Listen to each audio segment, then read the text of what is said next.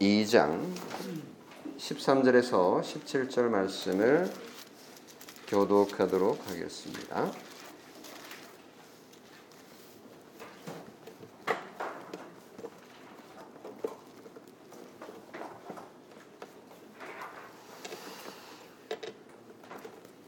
그들이 예수의 말씀을 책 잡으려 하여 바리새인과 헤롯 땅 중에서 사람을 보내매 와서 이르되 선생님이여 우리가 아노니 당신은 참 되시고 아무도 꺼리끼는 일이 없으시니 이는 사람을 외모로 보지 않고 오직 진리로서 하나님의 도를 가르치심이니이다. 가이사에게 세금을 바치는 것이 옳으니까 옳지 아니하니까 우리가 바치리까 말리까 한데 예수께서 그 외식함을 아시고 이르시되 어찌하여 나를 시험하느냐 데나리온 하나를 가져다가 내게 보이라 하시니 가져왔거늘 예수께서 이르시되 이 형상과 이 글이 누구의 것이냐 이르되 가이사의 것이니이다 같이 읽겠습니다. 이에 예수께서 이르시되 가이사의 것은 가이사에게 하나님의 것은 하나님께 바치라 하시니 그들이 예수께 대하여 매우 놀랍게 여기더라. 아멘.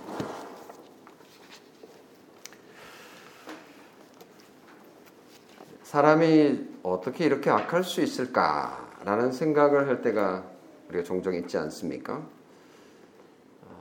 수단과 방법을 가리지 않고 상대방을 비난하고 공격하고 디스하고 억압하고 어, 괴롭히는 그런 어, 일들이 종종 있습니다.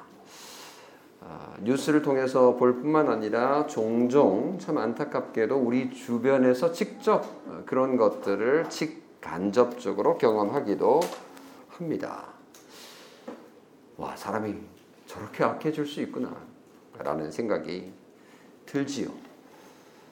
어, 이런 모습이 그리스도인에게는 좀 덜하고 또 어, 약하다는 것이 이제 사실이지만 안타깝게도 그리스도인에게도 종교인에게도 이런 일들이 종종 일어나는 것은 사실입니다.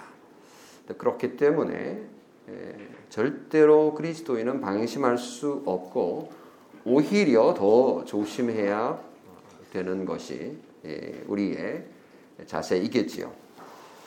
어, 종교인이 종종 범하는 에, 예, 죄는 겉모습을 치장하고 예쁘게 만들므로써 어, 자신의 정체성을 유지해 가려고 하는 오류입니다. 어, 그래서 종교인들이 종종 어, 칭찬을 받는데 어, 정말 칭찬받을 만한 일을 했기 때문이기도 어, 할 때가 있지만 그렇지 않은 때도 있는데 그것은 무서운 어, 죄에 해당되는 것입니다. 어떻게 이렇게 종교인이 아니 그리스도인이 이런 악한 모습을 가지고 있을 수 있을까라는 질문을 던지면서 설교를 시작하려고 합니다. 첫 번째 대지는 외식 이고요. 두 번째는 세금에 대한 거고요. 마지막은 권위에 대한 부분인데요. 어, 첫 번째 대지를 살펴보려고 합니다. 어, 유대인의 사내들인 공의회 이거는 이제 유대인들의 종교적인 최고 회의 단체라고 볼 수 있습니다. 어, 대제사장들과 서기관들 그리고 장로들로 구성된 이들이 어, 살인 공모자로 변하고 있습니다. 아직은 예수님을 죽이진 않았기 때문에 살인자다라고 말하기는 곤란하지만 적어도 어, 마가복음 11장 18절 말씀에 보면 예수를 어떻게 죽일까? 라고 모의하고 있기 때문에 그들은 살인 공모자가 지금 되고 있는 건데 예수님에게 다가와서 진리를 언급하면서 이게 사탕 발린 말을 하고 있지만 그들은 사실은 종교 지도자이면서도 진리에 대한 관심은 별로 없습니다. 뭐라고 말했죠? 당신은 참되시고 아무도 거리끼는 일이 없으시니 이는 사람을 왜 물어보지 않고 오직 진리로서 하나님의 도를 가르치심이니이다. 정말 멋진 말들은 다 썼습니다. 아, 미사오구를 썼죠. 참이라는 것, 진리라는 것, 하나님의 도라는 그리고 외모로 취하지 않는다. 어, 이런 멋진 말과 주제를 언급하지만 사실은 연극에 불과한 거죠. 겉모습은 얼마나 거룩하고 착한 듯 반듯합니까? 예수님은 그런 모습을 외식이라고 표현하셨습니다. 실제로 15절에 그들의 이 행위를 외식이라고 표현을 했는데 우리 어린이들이 있기 때문에 외식이라고 하니까 외식이 뭐냐? 외식이 왜 나빠요? 우리 외식하면 안 되나요? 뭐 이렇게 생각할까봐 좀 설명을 드릴게요. 이 외식이라는 말은 한자어인데 바깥 외, 외자는 똑같아요. 거기까지는. 근데 식자가 이제 다른 거예요. 한자어로. 예, 이 바리새인들을 외식이라고 말하는 이 외식자, 이 외식에서 식은 바깥을 꾸민다라는 뜻의 식입니다. 꾸밀 식인 거죠. 한자가 좀 어려워요. 그래서 외식이지만 아, 음식식, 먹을 식과는 다른 외식, 다른 뜻입니다. 그래서 같은 단어, 같은 음가를 가지고 있지만 뜻은 다른 거죠. 그래서 어, 이 외식은 사람들의 눈에 보이는 바깥 부분을 예쁘게 치장하고 아름답게 꾸미는 것을 말하는 것입니다. 어, 바깥을 예쁘게 꾸민다는 것 자체가 뭐 그리 나쁜 일은 아니죠. 우리가 어, 바깥에 나갈 때 예쁘게 이렇게 꾸미지 않습니까? 안 꾸미나요? 예, 우리 여성분들이 대체로 이제 꾸미는데 남성분들보다는 좀 낫지만 남성분들도 꾸미는데 상당히 관심이 많은 분들 있습니다. 예, 옷도 마찬가지죠. 그래서 어, 속은 좀 더러워도 또 얼굴이 좀 어, 잘생기지 않아도 잘 꾸미면 상당히 예뻐 보입니다. 종교 지도자들은 사실은 어떻게 꾸며야 할까요? 정말 중요한 건 내면이잖아요. 사람들의 눈에 보이지 않는 내면을 열심히 잘 꾸미면 외면은 바깥 모습은 자연스럽게 빛이 나게 되어 있는 거가 종교인들의 모습이어야 하는데 이 종교 이스라엘의 종교 지도자들은 그 내면을 꾸미는 데는 별로 신경을 쓰지 않고 바깥을 열심히 치장하는 데만 관심이 있는 자들이었던 거죠.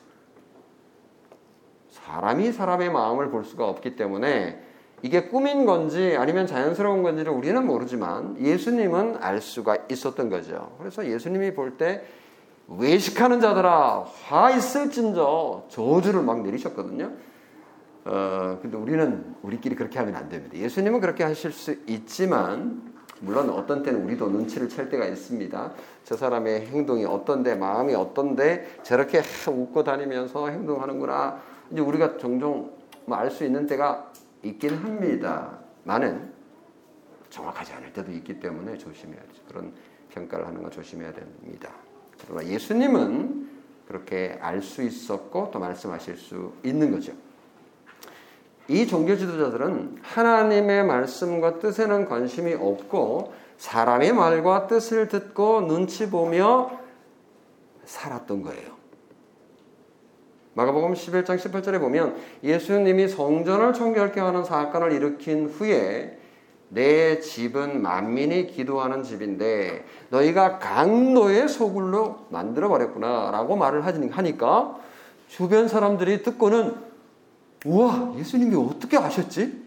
이 종교 지도자들이 강도 때인데 어, 우리들 막 괴롭히기도 하고 어, 약한 자들을 강탈하고 이런 것들 우리가 아는데 종교의식을 행할 때는 너무너무 거룩하게 하는 걸 봐왔죠. 그래서 저 강도 때들 우리가 의심을 하긴 했는데 예수님이 그걸 막 정확하게 지적을 하니까 다 그의 교훈을 놀랍게 여겼더라 이렇게 표현을 했거든요.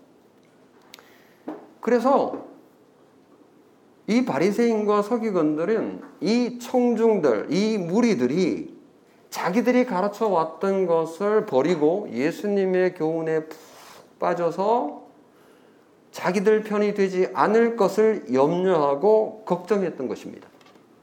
평소 사람들의 눈과 반응에 민감했던 그 종교 지도자들은 자신들의 종교적 지위가 위협받는다고 즉 각 느꼈던 거죠. 그런 부분에 있어서는 정말 예민했던 겁니다. 그들은 예민하다 못해 두려웠습니다.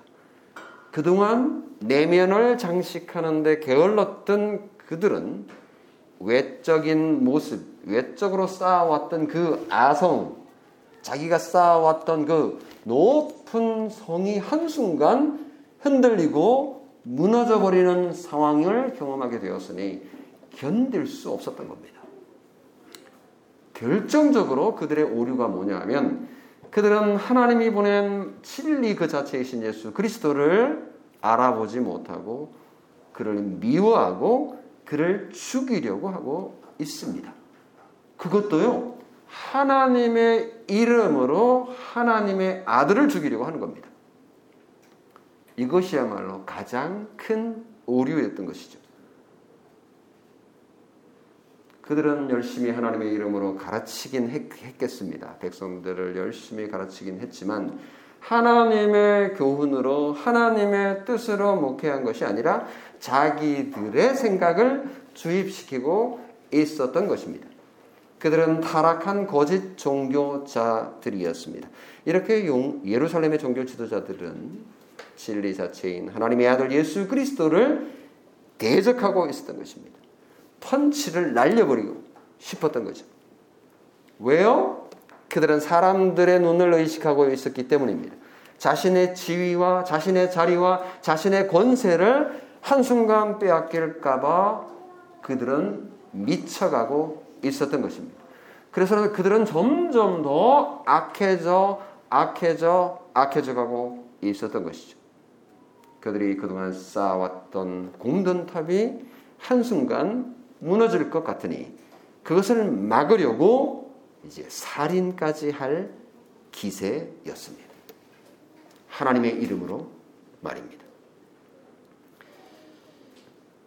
이런 모습을 보면 종교 지도자들이 특별히 종교 어, 직, 예, 직분자 교회의 직분자들이 타락하고 옆길로 가게 되면 얼마나 위험할 수 있는지를 보여줍니다. 교회 직분자들은 교회를 세우는데 큰 역할을 하는 것이 사실이지만 그래서 존경을 받아 마땅하지만 동시에 교회를 와해시킬 수도 있고 무너뜨릴 수도 있다라는 것을 명심해야 할 것입니다. 그것도 하나님의 이름으로 말입니다.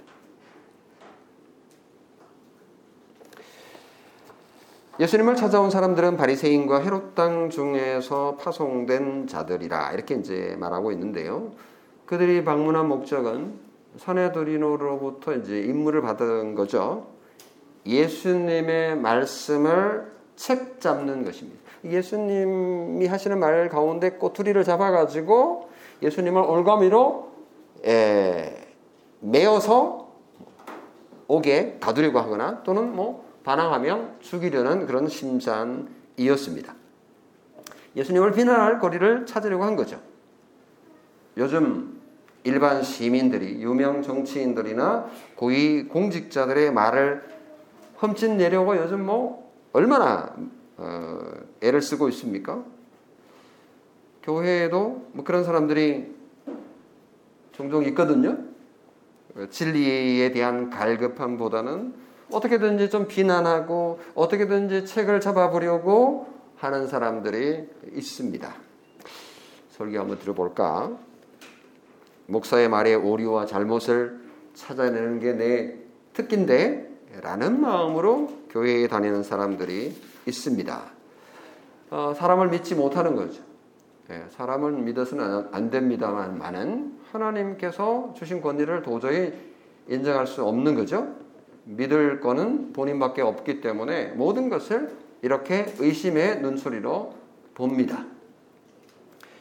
예루살렘의 종교 지도자들은 하나님의 아들, 하나님의 형상을 지닌 예수님을 보고도 알아볼 눈이 없고 믿음이 없으니 오히려 그를 죽이려고 하고 있습니다. 성도 여러분, 교회 다니면서 종교 생활을 할 수 있습니다. 하지만 제대로 된 믿음을 가지지 못하면 하나님을 엉뚱하게 믿을 수도 있습니다. 이단들이 대표적인 경우가 아니겠습니까?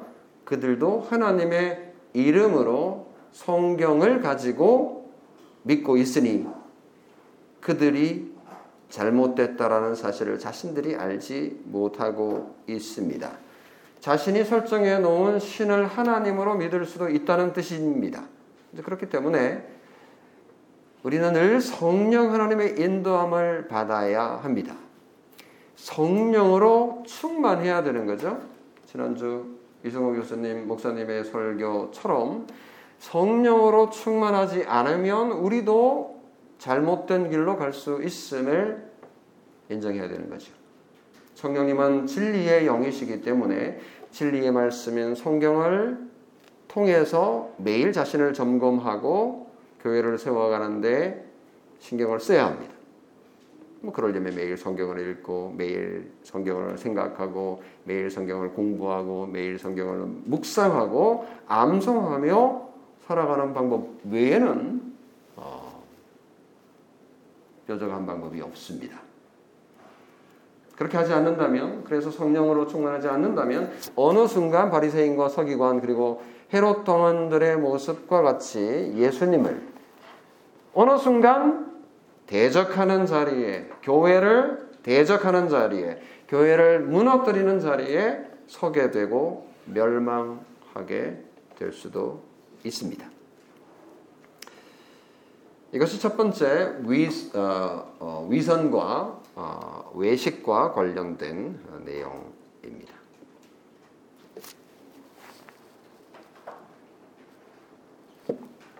두 번째 대지는 어, 재물 또는 세금과 관련된 것인데요. 예루살렘 사내들인에서 파송한 바리새인과 헤롯 당은 세금 문제로 예수님을 곤란하게 할 심산이었습니다. 세금은 재물이죠. 재물이 있는 곳에는 마음이 있기 마련입니다. 그렇죠? 우리 돈이 있는 곳에 늘 마음이 있습니다. 마음이 있으면 이렇게 돈이 가죠. 예, 사랑하는 자녀들에게 용돈을 주는 것 마음이 가는 거죠. 재물을 잘 사용하면 정말 좋지만 만약 잘못 사용한다면 이 재물이 독이 될 수 있습니다. 재물을 하나님의 위치에 놓고 사랑하면 망합니다.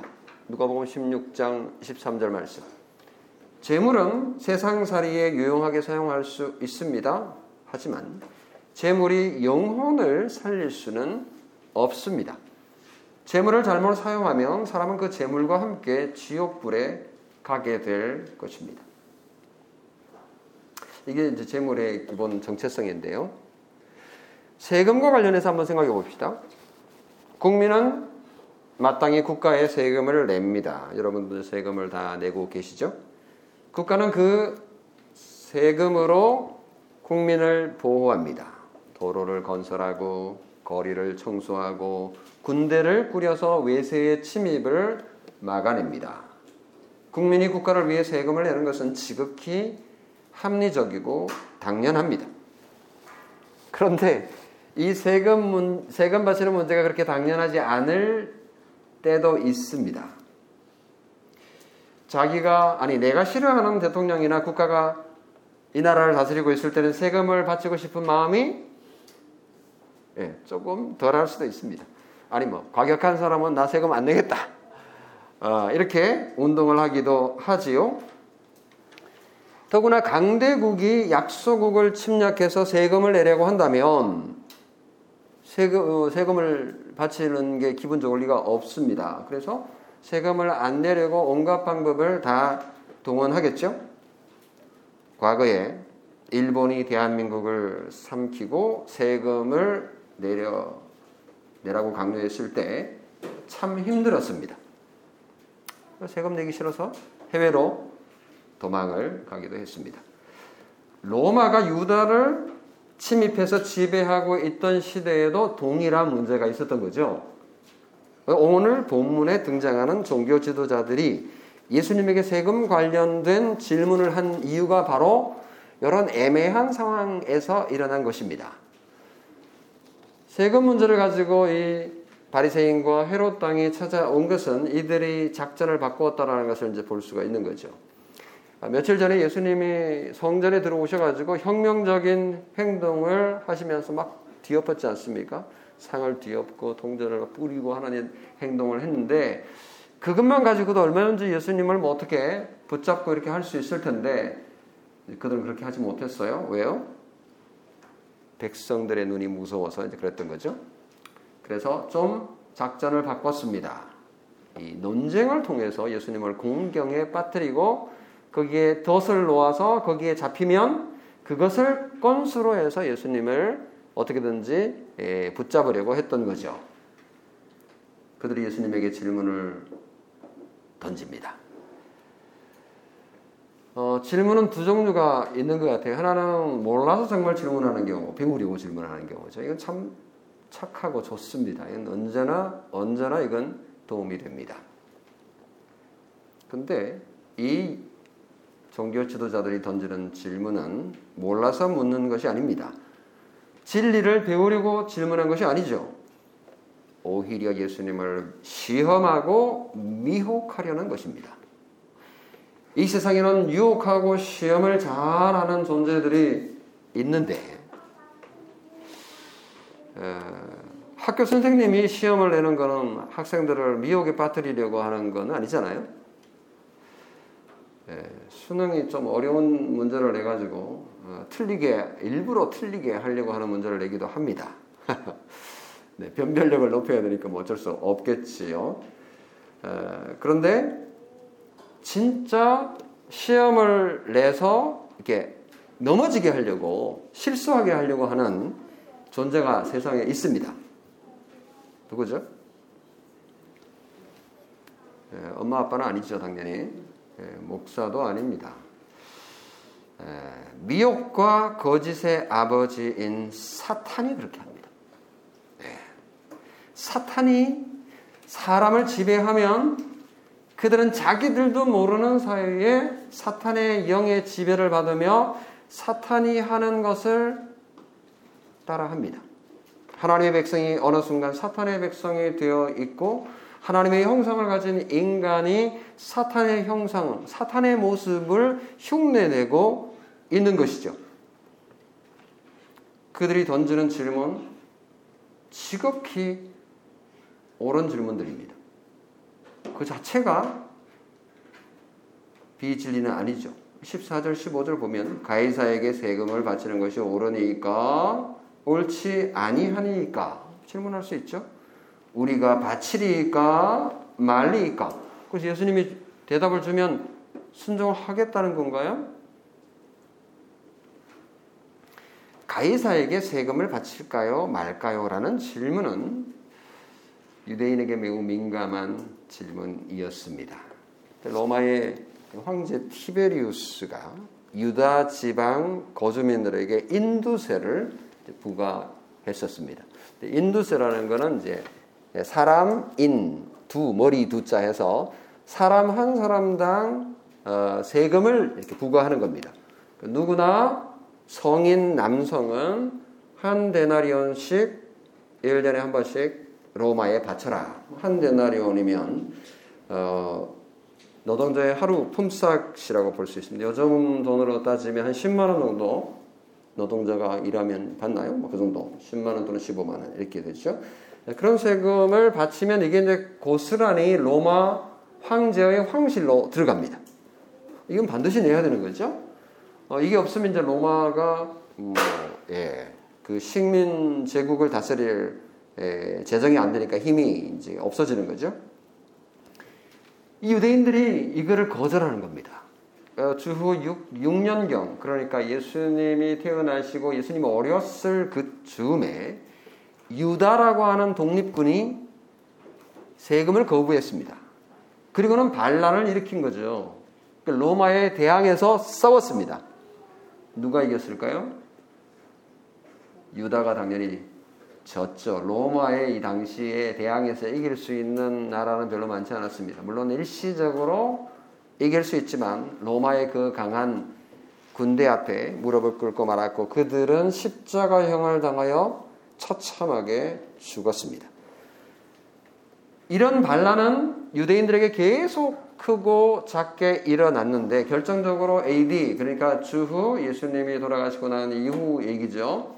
66년경에 이런 반란이 또 일어났다가 결국은 로마의 몇 년에 걸친 유대 전쟁을 통해서 AD 70년 예루살렘은 로마가 파송한 베스파시아누스 황제의 공격을 받다가 나중에 다시 돌아가고 아들 티투스가 티토 장군이라고 알려진 티투스가 예루살렘 성을 완전히 파괴하고 멸망시킴으로 예루살렘은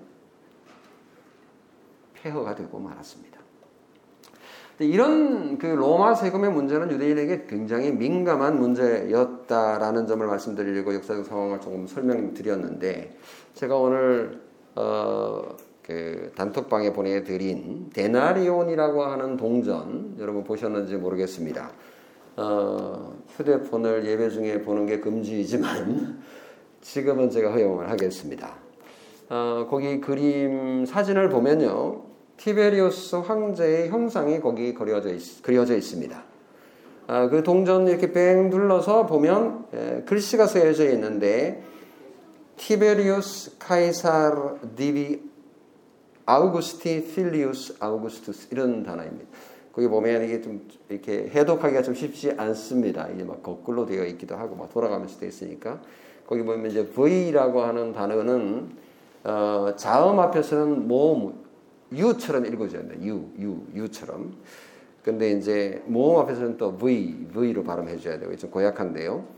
예, 아우구스 할 때 아우 할 때 우가 이제 V 형태로 어, 기록이 되어 있는데 읽을 때 그것만 주의하면 뭐 웬만하면 읽을 수 있습니다. 아, 이건 뭐냐 하면 카이사 이제 시저라는 말인데 이제 황제라는 말로 나중에 바뀝니다. 고유 명사로 바뀌는데 아, 보통 명사로 바뀌는데 황제 아우구스투스 아우구스투스란 말은 칭송받을 자 이게 신에게만 주어지는 명칭이거든요.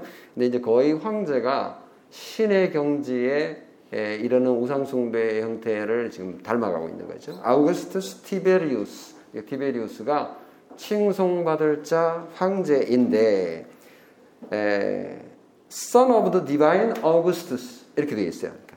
어, 신적인 존재인 아우구스투스의 아들이다. 신의 아들이니까 신의 아들이 누구예요? 예수님인데 그 예수님과 동급으로 지금 어, 써놓은 겁니다. 그래서 이건 국가 정치적인 어떤 그 위치를 말하는 것이기도 하지만 동시에 종교적인 함의도 포함되어 있는 거죠. 어쨌거나 이 동전 특히 이제 어, 세금을 바치는 데나리온을 가지고 세금을 바치는 문제와 관련해서 유대인들은 두 부분으로 나누어졌습니다. 첫째는 헤롯 땅인데요. 이 헤롯 땅은 어, 유대인들 가운데 헤롯을 따르는 자들입니다. 유대인이에요. 근데 헤롯 땅은 로마 황제에게 아부에서 정권을 유지하려 했기 때문에 당연히 세금을 바치는 것을 어떻게 했을까요? 지지했습니다. 그리고요, 이 헤롯 땅이 좀 시시해 보이지만 이 헤롯 땅들은 예술도 좋아하고요, 건축도 좋아하고요. 그래서 헤롯 궁전을 진짜 멋있게 짓고 있었습니다. 어, 되게 웅장하게 솔로몬보다 더 멋있게. 그리고 운동 경기도 좋아했고요. 그러니까 운동을 잘했어요. 그리고 문화 애호가들이었습니다. 유대 종교를 따르고 있지만 그들의 삶의 정신은 헬레니즘의 영향을 많이 받았습니다. 그래서 종교개혁 시대로 보자면 인문주의자들, 인문주의자들, 그러니까 예술 좋아하고 문화 좋아하고 똑똑하고 예, 사회적으로 이렇게 막 칭찬받는 어, 민주주의자들 이런 사람이라고 봅니다. 헤롯 땅이라니까 좀 이상하게 보이 우리는 이제 볼 수 있지만 절대로 그런 자들이 아니고요. 당시 상당히 합리적이고 잘 나가는 사람들 그리고 어, 인간의 이성과 육체와 경제와 문화를 종교보다 우선시하는 자들이었다는 사실을 우리가 이해를 해야 됩니다. 당대에는 발빠르게 어, 문화를 이렇게 정진시키고 현대화하고 그리스 로마 문명을 거침없이 받아들여서 소위 현대화된 사람들이었던 거죠. 소위 개화, 개화파 사람들입니다. 요즘 유대인을 보자면 자유주의 유대인들인 겁니다. 아주 자유롭게 생각하고 이방 나라 문명을 아주 적극적으로 받아들이는 자들이라고 보면 됩니다. 인기가 많았겠죠? 반대로 바리새인들은요. 이 바리새인들 가운데도 이제 여러 종류로 이제 구성되어 있는데 열심당원들도 꽤 많이 포함되어 있었습니다. 이 셀로시인이라고 번역이 되기도 했는데요. 질러츠라고 이렇게 어, 말하는 이 열심당원들은 반대 입장이었습니다.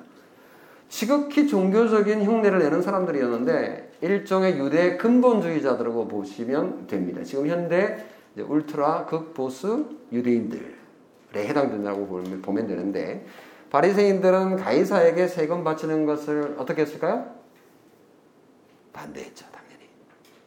로마에 세금을 바치는 것은 영혼을 파는 것, 간음하는 영적 간음이다 이렇게까지 이제 얘기를 한 겁니다. 그래서 로마에 세금을 바치는 것은 배신자다 이렇게 본 거죠. 사실 그런 측면이 없는 게 아닙니다.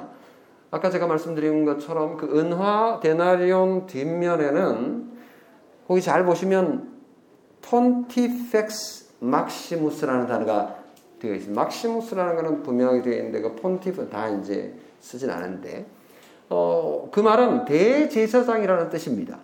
그러니까 황제는 제사장 가운데서 최고로 높은 대제사장. 그러니까 하나님하고 제일 가까이 있는 신적인 존재다. 이렇게 에, 높인 것이죠. 황제를 신격화하고 있는 겁니다. 황제가 완전히 신이다. 이렇게까지는 감히 할 수는 없고, 신의 아들이다. 또는 신과 같이 가까이 있는 대제사장. 그것도 대대제사장. 이렇게 막시무스니까 맥심. 최고에 해당되는 제사장으로 높였던 것입니다. 그래서 지성인 로마인들은 이런 황제의 신격화 좋아하지 않았겠지요, 당연히. 그래서 똑똑한 로마인들은 무소불위의 권력을 가졌던 이 황제에게 머리를 숙이긴 하지만 고깝지 고깝게 이렇게 봤습니다. 이렇게 인정하지 않지만 무엇을 뭐 모르는 사람들은 황제를 신처럼 섬기는 상황으로 가고 있었기 때문에 종교적인 측면이 있었습니다. 그래서 열심당원들이 나올 수밖에 없는 거죠. 저 로마 로마 황제에게 세금을 바치다니 이건 배교다 이제 이렇게 말할 수 있는 여지가 없지 않은 거죠. 그래서 유대인의 이 두 그룹은 정치적으로 완전히 반대 입장에 있었습니다. 사내들을 위해서 종종 서로 싸우는 관계입니다. 세금 문제 나오면 뭐 두 그룹이 치열하게 정치적인 싸움을 아니 종교적인 싸움을 할 수밖에 없는 대적들이 었는데 어, 예수님을 대적하는 데는 한편이 된 겁니다. 기독교를 박해하는 데는 뭐 진보와 보수가 이게 차이가 없는 것과 비슷한 겁니다. 가이사에게 세금을 바치지 말라고 하면 헤롯 땅, 헤롯 땅뿐만 아니라 로마로부터 제거 대상 블랙, 블랙리스트에 올라가는 상황이 이제 벌어질 상황입니다. 예수님이 이제 어떤 쪽으로, 쪽을 택하든지 이제 올가미에 걸려드는 거죠. 예수님은 이 교묘한 질문에 정말, 정말 지혜롭게 대답하셨습니다. 15절에 17절 말씀 우리 같이 한번 읽어볼까요? 마가복음 12장 15절 시작 우리가 바치리까 말리까 한데 예수께서 그 외식함을 아시고 이러시되 어찌하여 나를 시험하느냐? 데나리온 하나를 가져다가 내게 보이라 하시니 가져왔거늘 예수께서 이르시되 이 형상과 이 글이 누구의 것이냐? 이르되 가이사의 것이니이다. 이에 예수께서 이르시되 가이사의 것은 가이사에게 하나님의 것은 하나님께 바치라 하시니 그들이 예수께 대하여 매우 놀랍게 여기더라. 정말 예수님이 지혜로우십니다. 우리도 이런 상황이 되면 이런 지혜를 가지고 싶죠? 네. 하나님께서 그런 성령님께서 그런 지혜를 분명히 주실 것이라 믿습니다. 가이사에게 주어야 할 것은 마땅히 그에게 주어라. 동시에 하나님에게 주어야 할 것은 마땅히 하나님께 드려야 되는 거란다. 라고 말씀하신 것이죠. 백성의 국가에 대한 의무와 관계에 대해서는 이미 다른 성경에서 예를 들면 로마서 13장 1절에서 7절 그리고 베드로전서 2장 13, 17절에 보면 분명하게 정리하고 있어요. 그러니까 그리스도인도 세속 정부에게 세금도 바치고 그리고 필요한 복종도 해야 된다. 어, 이렇게 아주 분명하게 정리했습니다. 뭐 이것에 대해서 이의가 있을 수가 없는 거죠. 모든 국민은 성도이든 비성도이든 기독교 정부이든 비기독교 정부이든 납세의 의무를 다해야 한다고 말하고 있습니다. 이것에 지나치는 것도 문제고 이것에 덜한 것도 어, 잘못이라고 할 수 있습니다. 뭐 내 마음에 들지 않는 정부의 위정자가 통치하더라도 납세의 의무는 우리가 다 하고 있지 않습니까? 그리고 그 권위도 뭐 대통령 됨을 우리가 인정 하듯이 말입니다. 왜냐하면 하나님께서 그를 어떻게든지 위정자로 일정 기간 임명했기 때문입니다. 요즘은 뭐 그래도 투표로 뽑고 몇 년 있다가 그만두기 때문에 그나마 참여를 하는데 옛날에는 이 왕이 통치를 했기 때문에 뭐 왕이 혹시 잘못해도 참 어렵고 힘든 세상을 살았을 것 같습니다. 요즘은 그런 의미에서는 훨씬 인내의 강도가 좀 약해도 되는 시대를 우리가 살고 있는 셈이죠. 그런 의미에서 예수님은 열심당원과 바리새인들의 잘못된 정치관을 지금 이 말씀을 통해서 분명하게 교정해주고 있는 셈입니다. 하나님의 통치와 나라를 인정하지 않고 오직 권력과 탐심을 극대화하는 헤롯 당을 향해서는 예수님이 니네들 하나님의 것은 좀 하나님께 드려 하나님의 것을 니네들은 인정하지 않는데 너 그거 해야 되는 거 몰라? 라고 가르친 겁니다. 니는 가해자에게 드릴 거면 열심히 노력하는구나. 대신 나를 인정하지 않고 있잖아. 라는 것을 가르친 셈인 거죠. 헤롯 왕은 예수님을 왕으로 인정했을까요? 예수님이 예루살렘 성전에 들어올 때 보여주신 그 퍼포먼스. 당신은 나사렛 예수, 당신은 다윗의 자손입니다. 라고 막 사람들이 외치고 있는 걸 인정했을까요? 절대로 인정할 수 없었습니다. 그들을 지배하고 다스리는 왕은 누구예요? 헤롯이니까. 헤롯이야말로 그들의 왕인데 예수님을 정치적으로 인정할 수가 없었던 거죠. 그들이 인정하는 왕은 오직 눈에 보이는 힘 있는 실권자 로마 황제 티베리우스 그리고 그가 임명한 헤롯밖에 없었습니다. 예수님께서 그들에게 내가 니네들 진짜 왕이라는 거 몰라? 그거 알아야 된다는 거 너 알아야 돼. 라고 말씀하신 거고요. 두 번째 이 예수님의 말씀은 바리새인의 정치관과 종교관을 교정해 주신 것이기도 합니다. 로마에 세금 내는 거? 아니, 그거 당연한 거 아니야? 그거 죄 아니야. 줘버려. 가이사이고? 그거 줘버려. 그 큰 문제 아니야. 라고 말씀하신 것이죠. 동시에 하나님에 대한 것도 니네들 제대로 바쳐. 내가 제대로 알고 제대로 바치라고 라고 말씀하신 것입니다. 왜냐하면 바리새인은 예수님을 메시아로 받아들이지 않고 있습니다. 그들은 하나님에게 바쳐야 될 하나님의 것을 인정해야 될 예수 그리스도를 인정하지 않고 하나님께 드릴 생각은 추호도 없습니다. 누구에게 바치려고 그래요? 하나님의 것인 예수 그리스도를 누구에게 바치려고 그래요?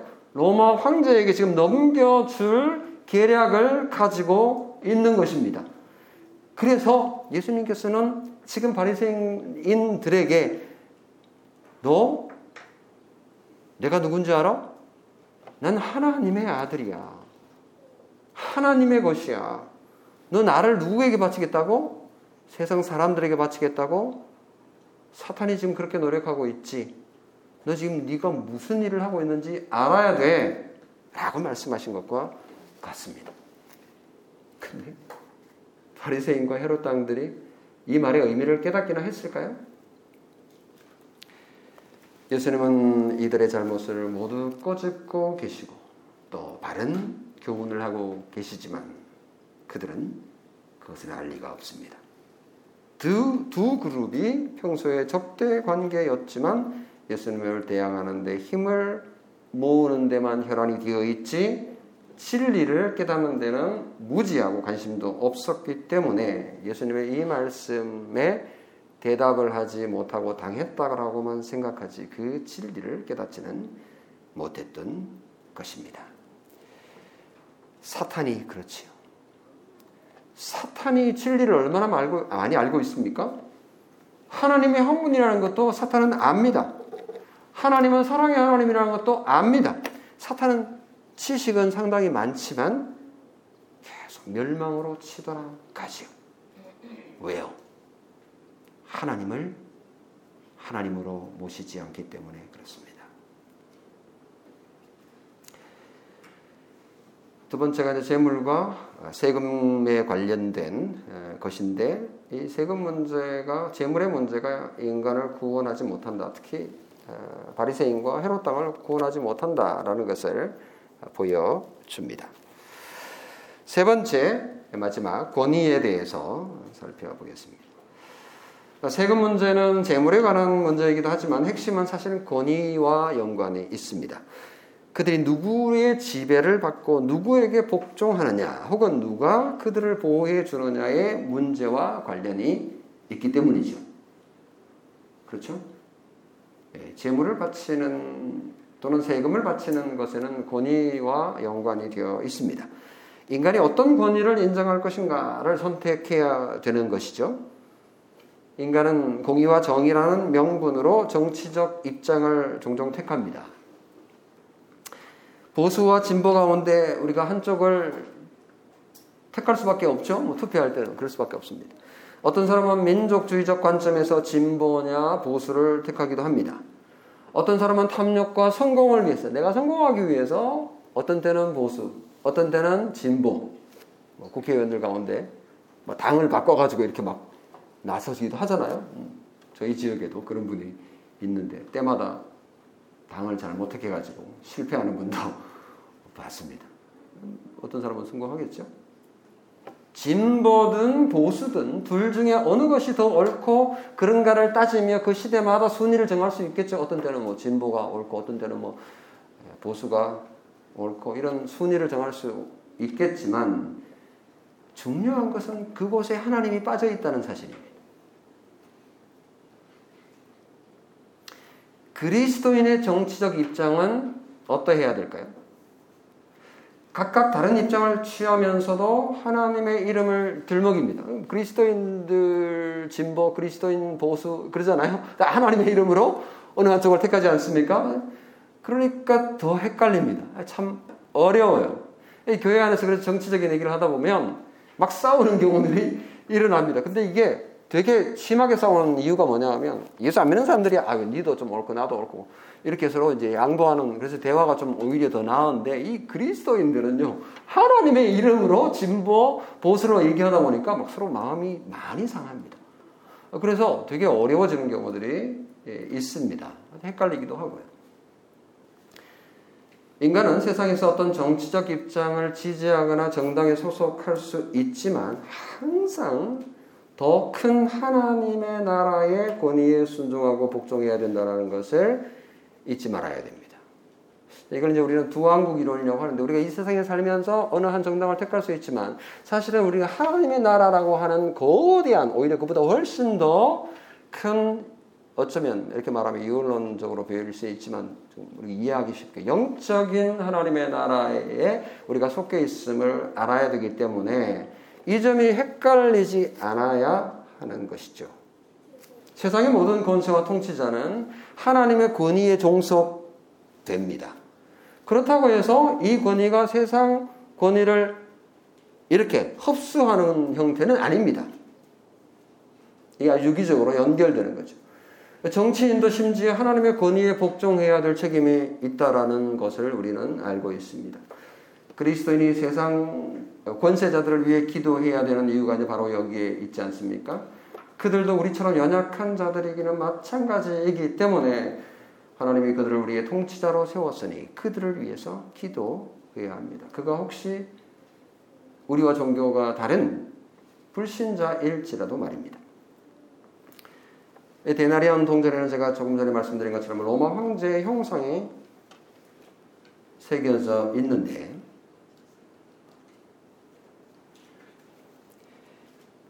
예수님에게는 어떤 형상이 새겨져 있을까요?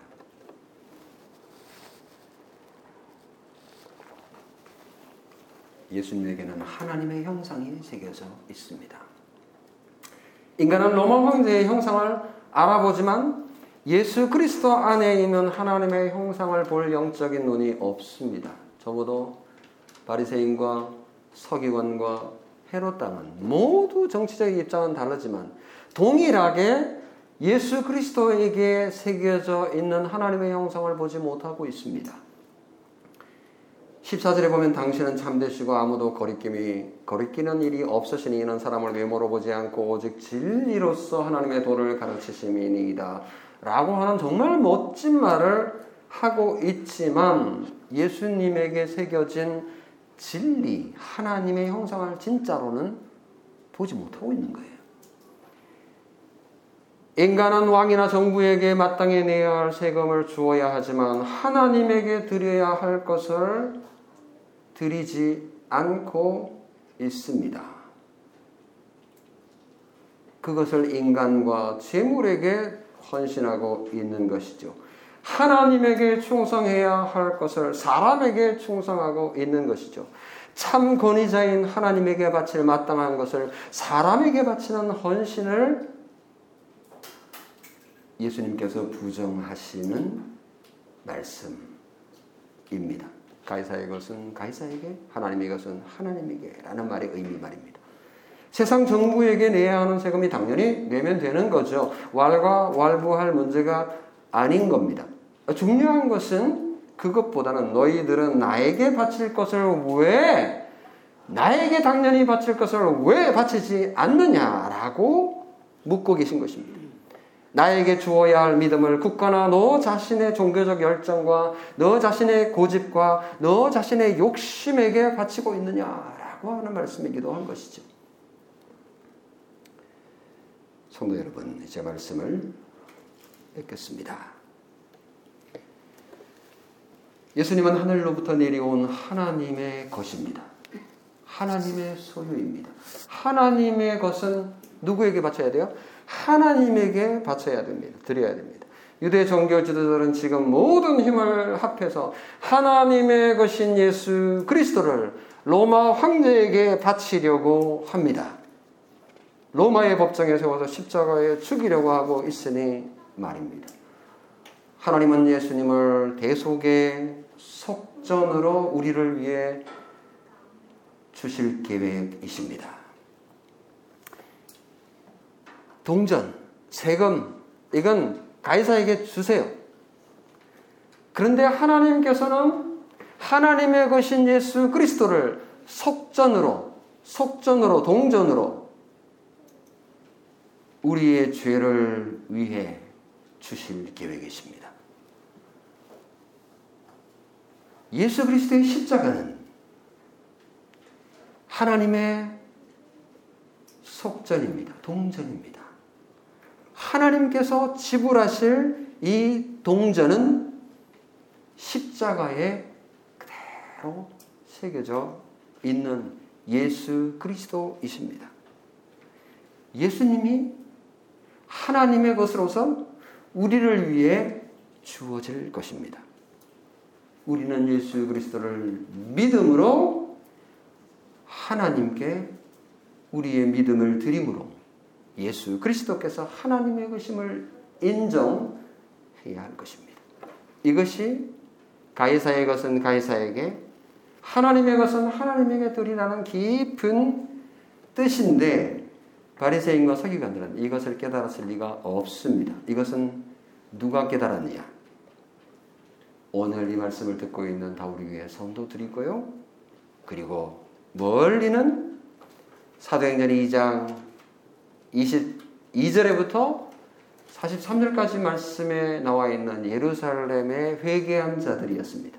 그들은 예수 그리스도의 십자가의 죽음이 하나님께서 우리를 위하여 지불하시는 대속물, 그게 이제 번역하면 속전으로 번역이 가능합니다. 속전이라는 것은 이스라엘 백성들이 한 명당 어, 구약 성경에 성전에 바쳐야 됐던 그 성전세, 속전, 그리고 어, 우리의 죄를 구원하기 위한 대속물로도 설명이 가능한 번역이 가능한 그 말씀이 바로 예수 그리스도의 이 말씀 하나님의 것은 하나님에게 드려야 된다라는 것에서 확인할 수 있는데 우리가 십자가에 달려 죽을 수는 없고 또 그럴 필요도 없는 것은 예수 그리스도께서 친히 속전이 되셨기 때문입니다. 우리가 드릴 것은 믿음뿐이죠. 하나님께서 우리에게 요구하신 것은 믿음입니다. 예수 그리스도를 우리의 구속주로 인정하고 우리를 인도할 영원한 왕이심을 인정하고 그분이 우리를 다스리시는 왕이시니 우리는 그리스도 안에서 진보든 보수든 하나가 되어 그분의 명령에 순종하고 따르는 자임을 믿는 자 그렇게 누리면 살아가는 자 되어야 할 줄 믿습니다. 이 복이 오늘 바울교회 성도 여러분 모두에게 있기를 축원합니다. 아멘. 기도하겠습니다. 살아계신 하나님 아버지.